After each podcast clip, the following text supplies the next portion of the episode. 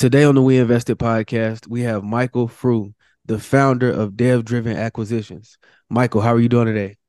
It's a great day. Thanks for having me. And, uh, you know, for your listeners, we're actually recording this on a Saturday. So it's kind of nice that there's not a lot of stress in the background and we can just chat. Absolutely. Absolutely. And before we get started, would you mind just letting the people know where they can find you on the internet, whether it's your sure. website or your social media? Yep. Yeah. I'm easy to find. It's michaelfrew.com. There's not a lot of uh, Frews out there. So, yeah, just michaelfrew.com. And from there, you can kind of reach out to anywhere on social media or um, kind of all the stuff I've got going on out there. So, that's a good place to start. Absolutely. So, let's just take it from the top, man, and talk a little bit about, you know, where you're from and where you grew up. Yep. Yeah. So, I'm uh, probably the technical army brat where my parents were moving quite a bit when I was young every two or three years you end up in a new city. Uh, got to make new friends learn how to kind of survive those that first week in in a new school. Um, the military doesn't move you at the time that would be convenient for kids. So usually you drop in let's say on the middle of the week in november and you got to find a friend that first day. So um, i found that that actually really helped me in the in the future with consulting where you're always kind of dropping into places where nobody knows you and you have to go solve a problem really quickly so did that as a kid. Um, went to university. Actually, went to two universities. Uh, I was moving so much as a kid, I couldn't even stay four years in one place. Um, and uh, graduated from there and started my engineering career from there. Nice, nice. I mean, and you know, you briefly touched on it, like moving around and, and interacting with different people at an early age helped you, um, and it and it benefits you in your business and your company today. But would you say what would you say are some other impacts or um you know benefits that that came from just moving around as a child? Yeah the ability to kind of very quickly figure out who you are and how you how you learn who the players are in a group who you need to make friends with who you need to be more concerned with that might be um, someone that you don't want to be friends with. Um, I always talk a little bit about that first day, you know, and you have to find somebody to, to sit with at lunch, and that's incredibly intimidating. In the professional world, we have that same problem. First day on the job, first day a consultant shows up. Who are you going to bond with first? And so you start learning how to read people. Um, and what people are looking for as quickly as you can as you can what body language is indicating whether they like you or not. Um, so for me, just learning to adjust to my environment at the time when I'm a kid, didn't appreciate it. But boy, when I got older, I realized how beneficial that was. Um, I always said I felt like a little bit of a chameleon sometimes where you kind of you have to kind of change and blend in with the environment that you're in once you understand that environment you can start letting your true colors out but at first you know you have to kind of re- read the room as they say Absolutely, absolutely. No, those those all sound like great qualities and great skills to possess, man. Especially, you know, at a young age. Um, you know, but let's just fast forward and transition to the company that you've grown and built today. Um, you know, and I want to ask, what is Dev Driven Acquisitions? Yeah, yeah. So I did about twenty years as an engineer, developer, and consultant. Um, kind of working in multiple companies, doing the same thing, dropping in helping trying to solve problems. And one thing that I think a lot of engineers and your listeners struggle with is um, working in a corporation is beneficial. It's, there's a lot of great stuff, but a lot of us have that entrepreneurial drive. A lot of us want to work for ourselves or maybe even just work in a small team with our friends and partners. So that drive has always been there with me as well. And over time, after that 20 years, I started looking at um, what many engineers try and do, which is trying to start your own business. And there's an incredible amount of information online about how to start your own business. And we also all know that about 99.5% of those fail. And it's probably even higher than that. So after having failed multiple times, uh, what I started to realize was, you know, if you look at the way people build wealth, it comes down to three things, right? It's equity bonds, it's real estate, and it's owning a business.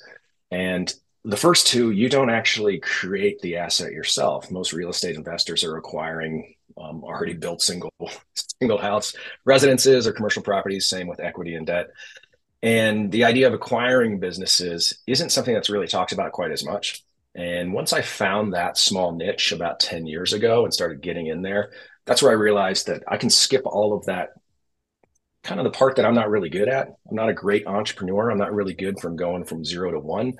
I'm a lot better of an operator. So I can take something that's already at one and I can move it up to 10. Once I figured that out and I started looking at acquiring companies, that's where my career as an individual and as, a, as my own boss really took off. And that's what dev driven acquisitions is about is trying to bring awareness to other engineers, developers, and people in the IT industry that there's a lot of IT businesses that are for sale. And it's a stepping stone out of the corporate world if you're just aware that it exists and kind of walk through how you do those acquisitions and how you would set up that business for yourself.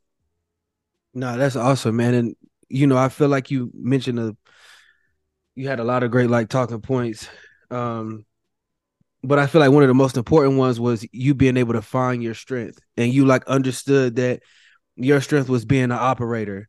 And so once you're able to find what you're good at or what your strengths are, now you can um I guess execute or live in that area where you can then be able to create that successful business and that successful company and help others. Absolutely. I think there's there's so much focus on entrepreneurship um, and so everyone feels that they have to start something from scratch. And there are a lot of people like me, and I think it comes a lot from consulting. You know, we're operators, we make things work. We may not come up with the greatest ideas, but we can execute. If you're someone that can execute, this is the perfect industry to be in because someone has already gotten you a business. It has real customers, it has product market fit, it has a marketing plan, it's got infrastructure already put together. Now they just need somebody to operate that the entrepreneurs that put that together, they're usually already looking at the next shiny thing.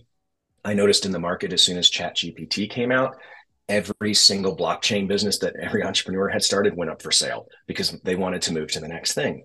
So they're looking to sell to people like me and other operators because we can take that business, we can scale it, we can professionalize it, and then we look to the group that's above us that would buy it at a higher price. So it's just part of that business cycle where the operators can help mature a business and sell it to PE firms and maybe other investors like myself who are looking at bigger businesses. Oh man, absolutely. That that's incredible. I mean, this is such a cool topic and like, you know, this is interesting to me personally, but before we take a deeper dive into the company and like and into the business itself, how did you get started in this industry? Like what was that initial spark for you that made you want to um you know, build businesses or or locate businesses to find and to like how did you get involved? Yeah, the spark happened a few times during my career. I had what I call a bunch of quarter life crises. So I had one around late 20s, I had one mid 30s where I just knew what I was doing in the corporate world was not sustainable mentally and emotionally and physically and I would just quit my job. And I know a lot of your listeners have probably had these moments where either they feel like doing it, you know, just leaving, or actually executing on it and quitting. And both of those times, I took months off trying to figure out what I wanted to do. And it always pushed back to like, well, you need to start your own business. Finally, after the third time I did it, and um, started looking around, you know, again, continually looking for what can I do that maybe isn't starting your own business. Somewhere in there, I stumbled on way back then, Empire Flippers had started being a broker for small businesses. That's where I acquired my first company. And it was small, five figure business. But that's where I realized, oh, this is exactly what I should be doing. Um, and that's something I would encourage your listeners. If you're not 100% sure that this is the direction you want to go, try something small. Um, you know, you can you can acquire kind of a side project. You can acquire something that even take half of your time and see if this is a lifestyle that you enjoy. See if you want to be running the business because there is a lot of you know we all know every investment um, there's the cool stuff you can post on twitter and then there's like the real work that you have to do that nobody likes to talk about you may find that it is better in the corporate world because the company care, uh, takes care of all that for you. But if you're on your own and you say hey you know this five figure acquisition worked out really well. I might like to move up bigger. And that's kind of what i did. I did the five figure first then i moved to six and just off to the races after that. So that's a good way to test out and see if it's a career path that somebody else might like. Absolutely. I mean, and so just in your, I guess, in your personal experience um, with acquiring different companies and different businesses, um, is there a specific niche or target, or is there a specific focus that you have when you're looking to acquire a business? Yes, this is it's a great question um, because what you can kind of do is go out and look at things that you enjoy doing. So I know I had projects in the corporate world where I did not enjoy them and ones that I did. So if you look at yourself and kind of find what your specialty is, whether you really enjoy doing data driven analysis or if you really like marketing, if you really like advertising. Um, me, again, I like cloud infrastructure. I really like that kind of operations. There are niches for that that are for sale in the online business world. There's a lot of content sites. There's a lot of Amazon, FBA, e commerce stores that you can acquire. There's what I like to professionalize in, which is kind of the software SaaS area. Um, so you find kind of that niche that you would like to be in, or you can look at all of them because they're all kind of interesting. And so for me, I specialize a little bit. I know a lot of my colleagues will maybe specialize in two or three because there's plenty of overlap. Every business needs to have an expert in content and advertising. So you can be kind of the expert in one business, or you can say, listen, I'm going to buy a bunch of WordPress themes and I'm going to build my own WordPress theme company. Um, I've seen people do that. Same with Shopify apps. So yeah, you can drill down into a niche if you like and specialize in something or kind of dabble in a, in a bunch of them. Absolutely, man. And look, I feel like you're giving a lot of great advice, a lot of valuable information throughout this episode already. But something I think is, you know, very cool that you mentioned was that um you found what you enjoyed doing, like maybe through your corporate life or during your um time spent in the corporate world, which I think is important. And it shows like there there is a benefit of working in corporate for a while to figure out like the different aspects of a business and what it takes to run a business and run a company. And then you just decide what you want to do and you give it a try. Like you don't have to jump immediately into like six figure or seven figure companies. You mentioned you got started with a five figure company just to to to try it out and test it out. And i think that's like great advice i couldn't agree more. I think i think the corporate world gets a lot of hate that you know oh if you're working in corporate that's bad. And like you you're doing something wrong. And i i disagree with that because i would not be where i am if i had not done those 20 years in there seen so many different companies learned marketing accounting you know all the maybe some of the, the less sexy things. So what i like to kind of say and and try and pass back to what i would say is like michael frew when he was younger is to be aware of this as a career path and then position yourself in different spots in a corporation to learn more about things that you know you could use when you go out on your own. So as an engineer and a developer a lot of us we stay very narrow in our lane. We want to keep working on the technology and i get that. But if you get an opportunity to work marketing for a year that can be a huge help. If you can get an opportunity to see the finance department a little bit an absolute huge help. So leverage the corporate experience learn what you can. So when you go out into doing what you know kind of you and i do where we're doing this on our own you have a lot of that background. So yeah i'm not anti-corporate career at all. I think it's really nice to think of this as here's my next corporate step if i don't want to stay into that um, career path. Absolutely absolutely. So you know you mentioned when you're um you know acquiring a business or acquiring a company, you want to have certain subject matter experts around you. So the people that are that are um experts in marketing or experts in maybe that finance piece, like like um can you talk just more a little bit more about that and how you went about finding those subject matter experts for your own companies? Yes. So it sounds like we're talking about building your team, right? And so you're mm-hmm. kind of building your acquisition team, whether it's on the front end when you're looking at the acquisition. So maybe you need some legal help. Um, you might need some help with due diligence. And then once you've acquired the business, you're probably not going to want to run the bookkeeping yourself. You're not going to be an expert at doing the advertising. Really, you want to just be the expert at the organization and the operations of the business. And everybody tackles this in a different way. My personal example, just to help out for anybody else that's thinking of it this way, I really enjoy, I acquire a like a six to seven figure business probably once every two years. And then I really love working on that business for two years. So I work in the business, contrary to what a lot of people tell you, you know, work on on the business and get yourself out of there. I actually really like working in the business to learn how it works. And I assemble a team around me, even if it's part time. I can have part time customer service help, part time bookkeeping help, and then full time, I'm kind of operating it uh, on my own. So for me, that has worked really well as I've acquired more companies, I obviously need more help. So I've brought people in more full time. I still like to operate inside of each one. But yes, you're correct. You do need to assemble a team of your experts. Hopefully, all of them are more intelligent and experienced than you, and they pull you up.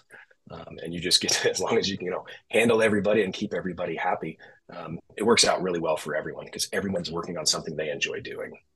Absolutely. I mean, and this is like a common theme that I hear throughout these interviews. Um, and you just said it is like being able to remain curious.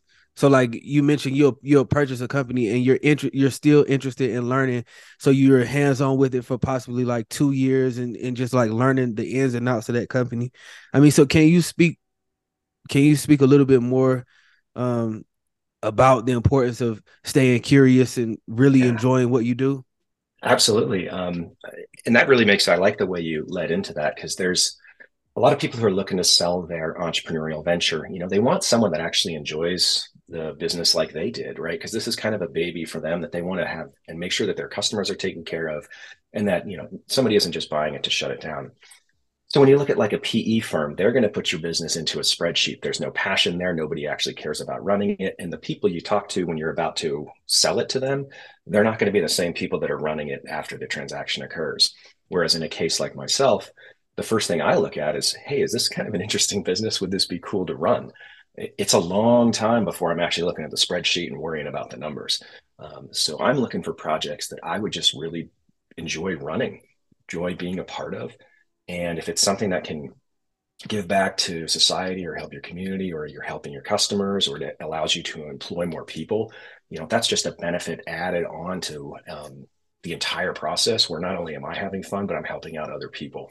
And so, yeah, for me, that that kind of is a win-win on both sides. Absolutely. I mean, and you know, there's so many um it seems like purchasing a business is a very like nuanced process with like many steps and and many different moving pieces that you have to understand and i think you know some of the some of the main pieces include like being able to source um or or find or locate this company that you want to purchase and then i think the next biggest piece would be financing um the acquisition of this company. So can you can you talk a little bit more about those two pieces to the yes, process?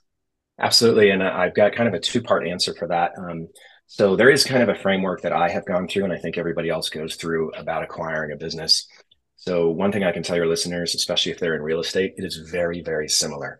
So I put that framework on my website, and it's just um, it's eight steps, and it's the same thing. Of you know, awareness. Then you said like deal flow. Then we work on financing. Then we look on sourcing, and and so you walk right through there.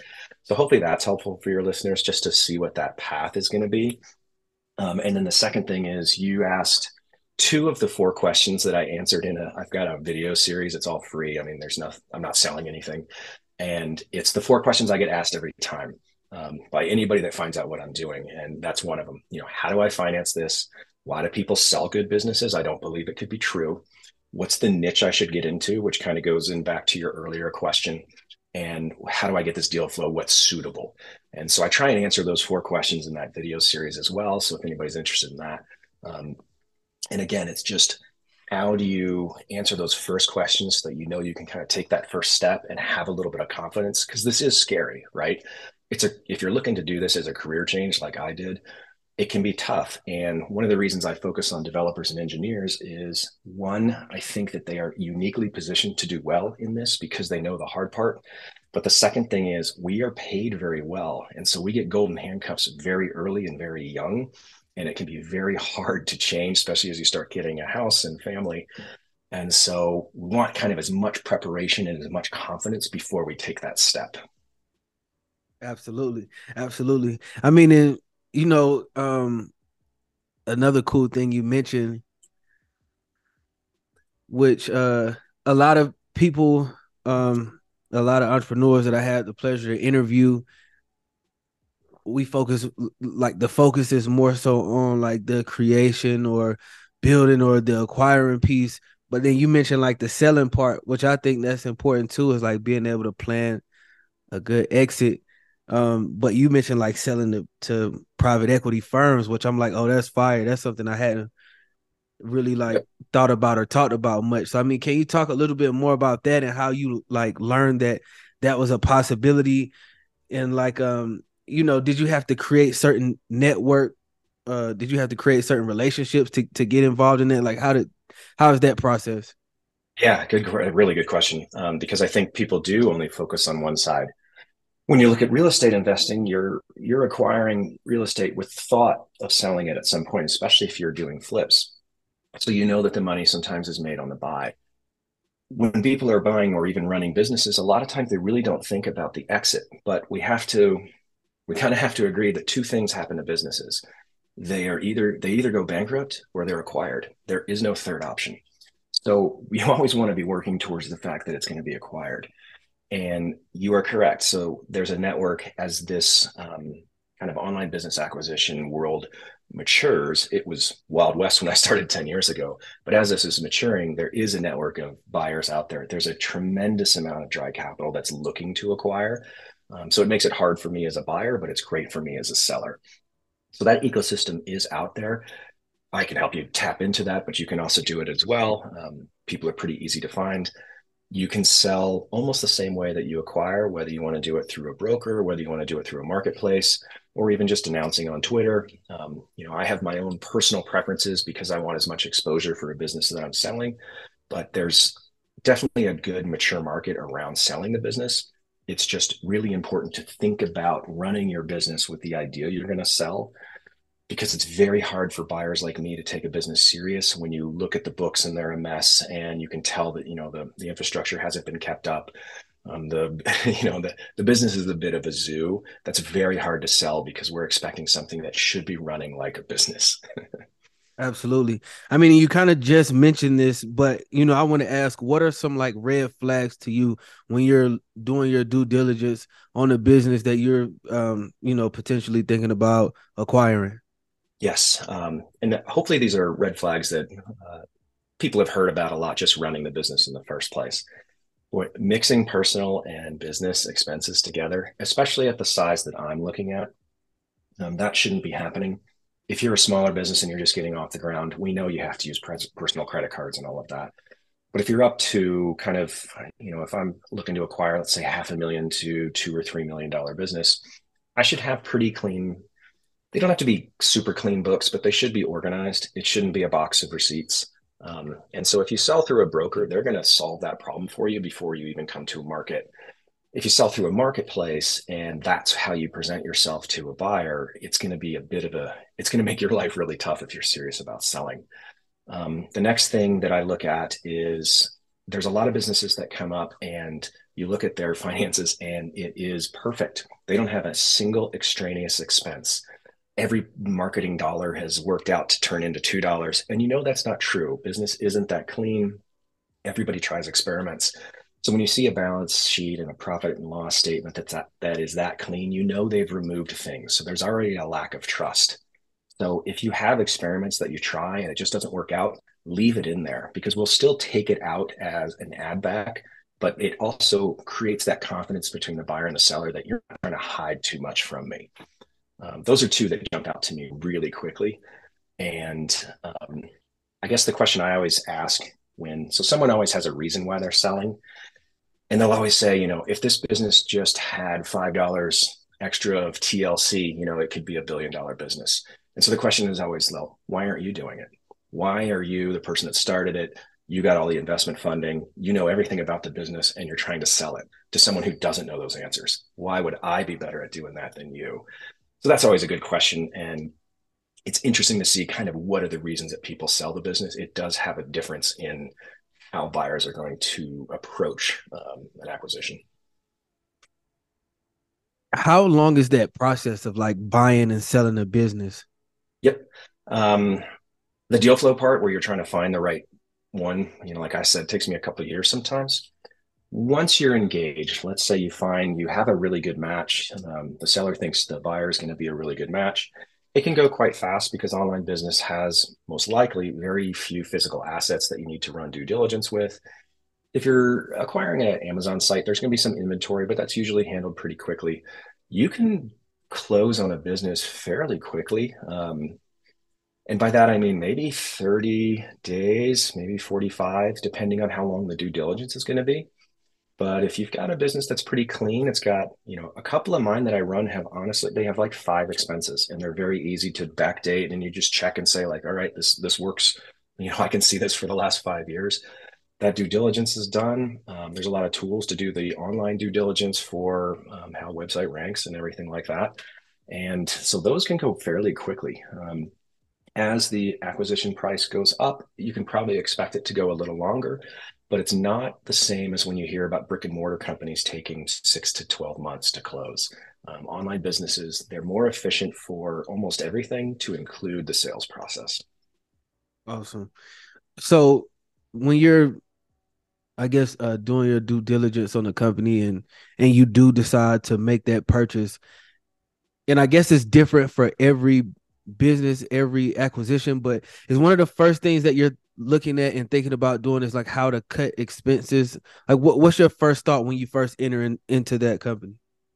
Right. Um, kind of going back to that prior question where I assume that some expenses have already been cut that really should be in the business.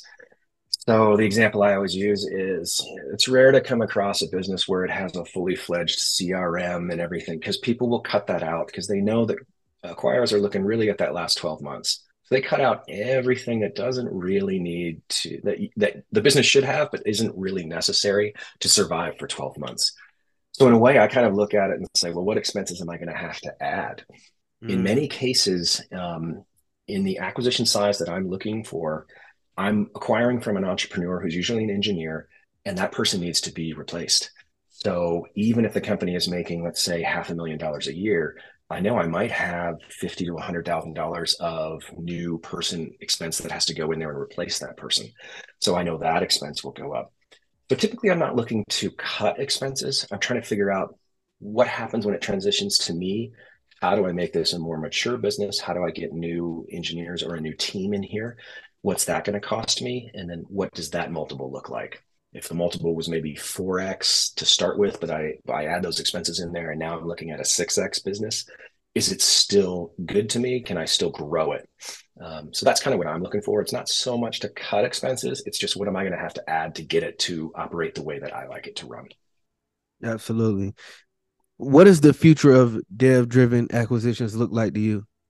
Yeah um, my goal here is just to talk to myself 10 years ago give myself the advice that I wish I had heard back then. I didn't have a mentor that kind of pulled me along in this path.